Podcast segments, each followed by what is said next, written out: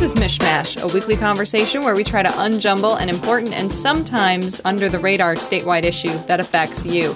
I'm Cheyna Roth. And I'm Jake Neher. Well, the Democratic ticket for the top of the November ballot is pretty much settled. Republicans have only just begun to decide who will get those spots for Attorney General and Secretary of State. There will also be a primary for governor, of course. We know Democrats are going to offer Dana Nessel for AG, Jocelyn Benson for Secretary of State, and Governor Gretchen Whitmer for obviously governor.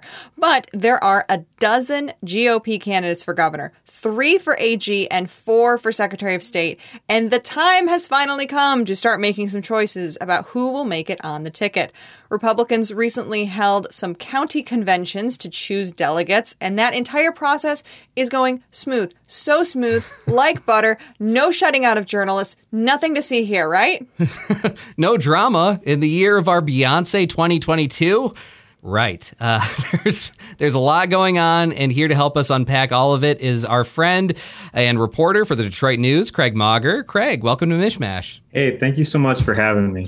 Okay, before we get to what actually is is a lot of drama, remind listeners about these county conventions. Uh, they don't actually get a lot of attention unless crazy stuff happens. So why are they important and what is going on and what happens next? Yeah, I mean, often crazy stuff does happen at these county conventions. That's one of the, the things about them. But yeah, they're they're usually, I mean, for the most part, they're sleepy events that happen at the local level.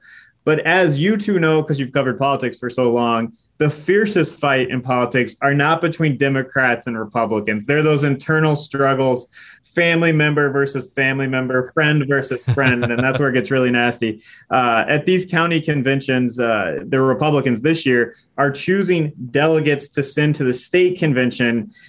Those delegates that get picked for the state convention are essentially going to pick the nominees for Attorney General, Secretary of State, and other statewide offices. Why does this matter? Why does it become a struggle? It's a struggle because it's all about the future of the Republican Party and Donald Trump. That's what it's all about does always come back to our friend Donald Trump, doesn't it?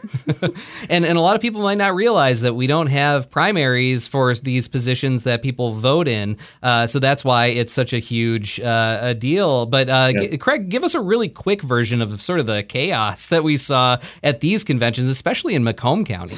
Yeah, I mean, at conventions across the state, we saw some county chairs refusing to let reporters in. The Republican Party statewide has basically said it's up to the county chairs to decide if reporters get in or not. Kent County didn't let our reporter in, Beth LeBlanc. There were other counties doing that. For those of us who were lucky enough to get in to cover one of these county conventions, some of them were very intense. In Macomb County, there was a massive fight for control of the county party going forward. There was one side led by the current chairman, Mark Forton, and there was another side led by a guy from Sterling Heights named Eric Castiglia. This meeting had roughly about 600 people at it. There was shouting.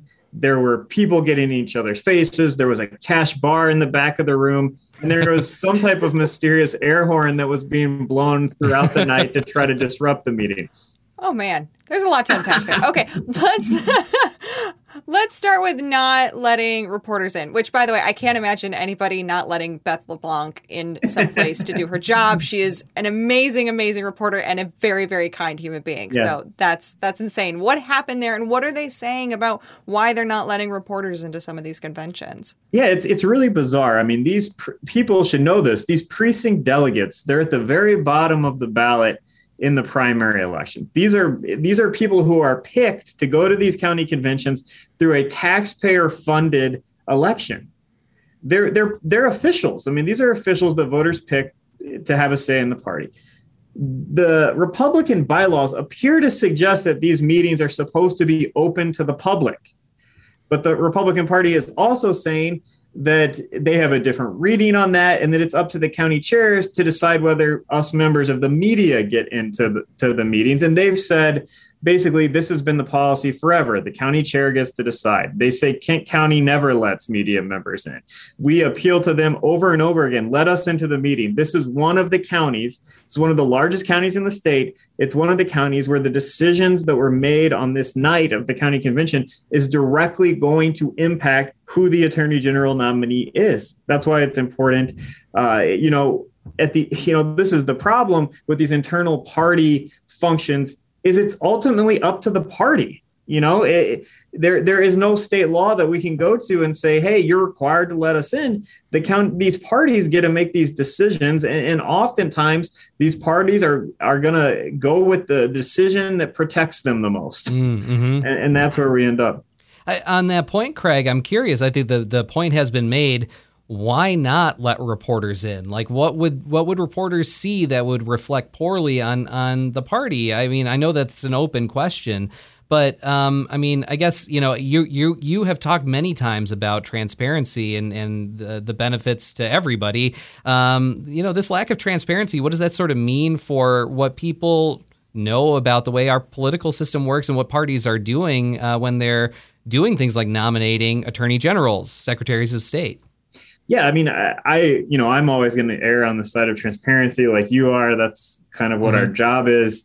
Uh, but for the Republican Party, and they've had a lot of meetings in the last two years where I've said, please let me into this meeting. And they said, no, we do our business in private. If we're going to have this family fight over how to move forward, like at a state committee meeting, we're going to do it in private. You know, in Kent County, for example, that's where Peter Meijer is from. He is a congressman who voted to impeach Donald Trump. If he mm-hmm. shows up to this meeting and other delegates start shouting him down, that might not be something. I'm not saying this is this is what occurred, but I'm saying hypothetically, if this did occur, you know, this is something that the Republican leadership would not want reporters documenting, possibly. You know, in mm-hmm. Macomb County, there was all of this happening. There were shouting, there were state house candidates screaming at other Republicans. You know, there were people overhearing things that elected officials were saying in the crowd. I mean, you can see why, if you're a Republican Party leader, you might not want this open to the media. right. So you kind of touched on what seems to be happening in the Republican Party, this sort of tension between the establishment Republicans and the far right Republicans and the candidates that they're supporting.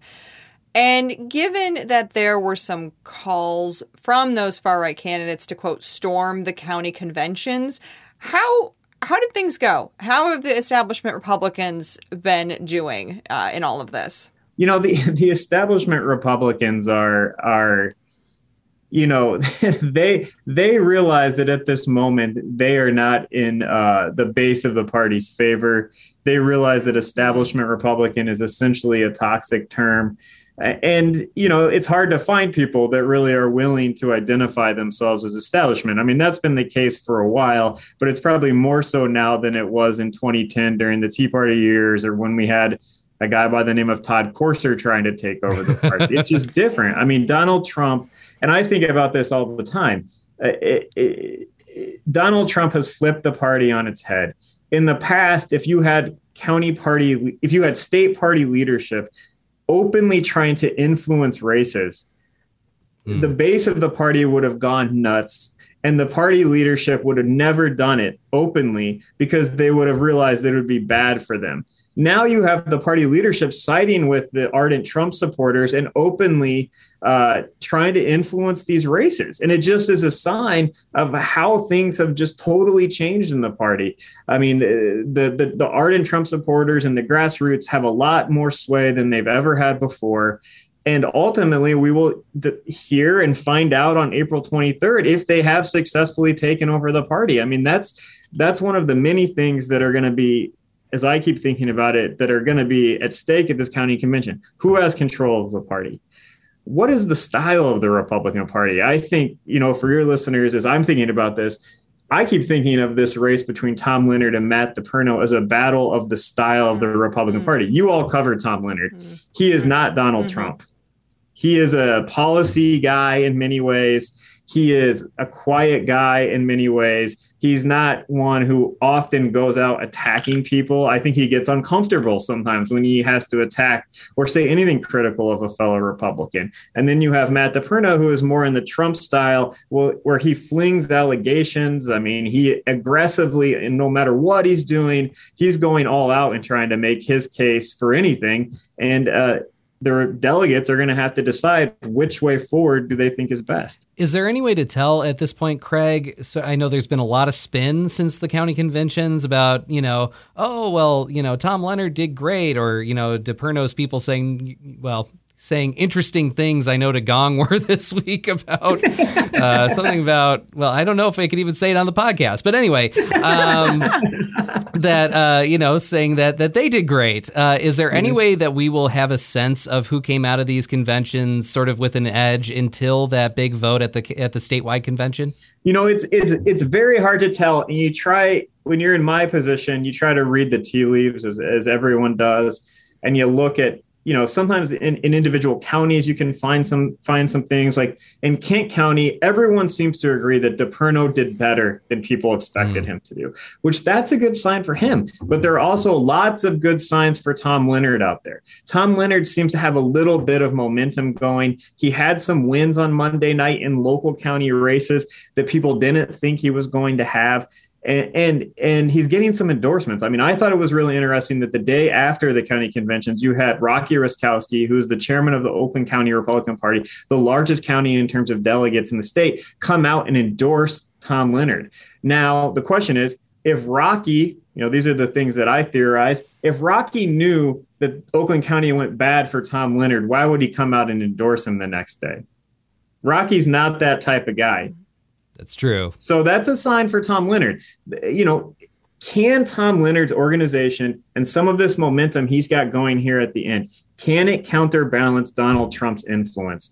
and the Make America Great movement that is happening in the Michigan Republican Party. Uh, we will not know. I don't think it will be very difficult to know for sure until April 23rd.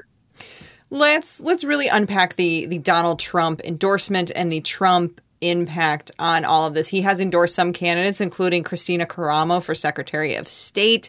I've seen some pollsters, some people saying that, you know, the Donald Trump endorsement actually might be toxic and that they think that maybe the party in Michigan is trending away from Trump. But what are you seeing, particularly at these conventions? Are they going all in on Trump or are we still kind of trying to figure out where that's going to be? Trump is still very, I mean, the polling that we've done at the Detroit News is that Trump is still very popular with Republican primary voters. I mean, with Republican primary voters, he's extremely popular. The people at these conventions are even further than the primary voters. I mean, these are the most ardent Republicans. These are the people that go out and do the work. They knock doors, they volunteer. These are the people that have the the put the yard signs in their yard and put the stickers on their vehicles. I mean, these are the people that that that love Donald Trump. So you would suspect that he is even more influential among this group than he would be among, you know, if you just pick a random uh, number of primary voters. So he he has sway among these people. He has influence among these people. Uh, is it what it used to be? Remains to be seen. So, Craig, uh, before we go, next steps. What do we see next? Where does the process go from here? I think there there are a couple things to watch. One of them is does Donald Trump engage in this race again in the coming days? Donald Trump came here, had a rally in Macomb County. He wants Matt DePerno and Christina Karamo to win. Will he do something? Will he send someone here? Will he hold some type of other uh, in-person event. I mean, anything is possible. I don't have intel on this, but that's what I'm watching. Is he going to send someone here? Is he going to try to boost Matt DePerno directly again before the convention or on the night before the convention? Another thing to watch, and this is what the crux of this is for Republicans. Do they believe that Tom Leonard or Matt DePerno provides a better way of beating Dana Nessel. Uh, you know, a mm-hmm. lot of these delegates that I talk to, that's what they're focused on. Who can beat Democratic Attorney General Dana Nessel? Is it the path of the Republicans have traditionally done in this state of trying to reach out to voters in the middle and trying to have a coalition of Republican voters and moderate voters to beat the Democrats? Or is it this Trump path of trying to have the Trump coalition of having you know uh, of people in different areas of this state where a lot of blue collar former union workers or people who used to be democrats and who are uh, kind of di- disenchanted with the party uh, is it the trump path to victory or is it the rick snyder path to victory and some of the other paths that have been run? We'll see. I got one more question i'm going to ask you to uh, give your best hypothesis because yeah. this is something that would fascinate me if it happened. What are the odds that in your mind that we end up with split government where we have a Democrat or Republican governor and a and the opposite party in the attorney general's seat? Because it seems like Republicans are really thinking that that that, that AG seat is open for them. I mean, it, it's I, I hate to hazard a guess or predict what could happen, but I think it's a real possibility. Mm. I mean, just go back and look in 2018. Governor Whitmer beat Bill Schuette by nine percentage points. Dana Nessel beat Tom Leonard by less than three percentage points. That's pretty big. And in Michigan, a lot of other people from other states don't understand this. I mean, we have this this huge, lengthy history of people voting for one party at the top of t- uh, top of the ticket, and then voting for the other party's candidate one race lower. Think back to. Uh, Terry Lynn Land versus Gary Peters in 2014. Rick Snyder wins at the top of the ticket. Gary Peters, a Democrat, wins by a huge margin in the next race down. This is very possible. And, and just think about this. I, I, think about this a lot. Can you imagine if Tom Leonard was the attorney general during COVID? Hmm. When oh, Governor wow. Whitmer was wielding all of these powers, yeah. we were a few percentage points of votes away from that happening. Imagine what would be happening if Matt DePerno, Tom Leonard, or Ryan Berman is the Attorney General and Governor Whitmer is in office for four more years. It would be, it would be, if you think the clashes between the legislature and the governor are wild, that would be even more wild. Lots of food for thought from Craig Mauger of the Detroit News. Craig, always wonderful to have you on MichMash. Thanks so much. I miss you guys. I just do this to see your faces. we miss you too. we'll have you back on soon. All right, that's all for MichMash. I'm Jake Neher. And I'm Cheyna Roth. Thanks for listening.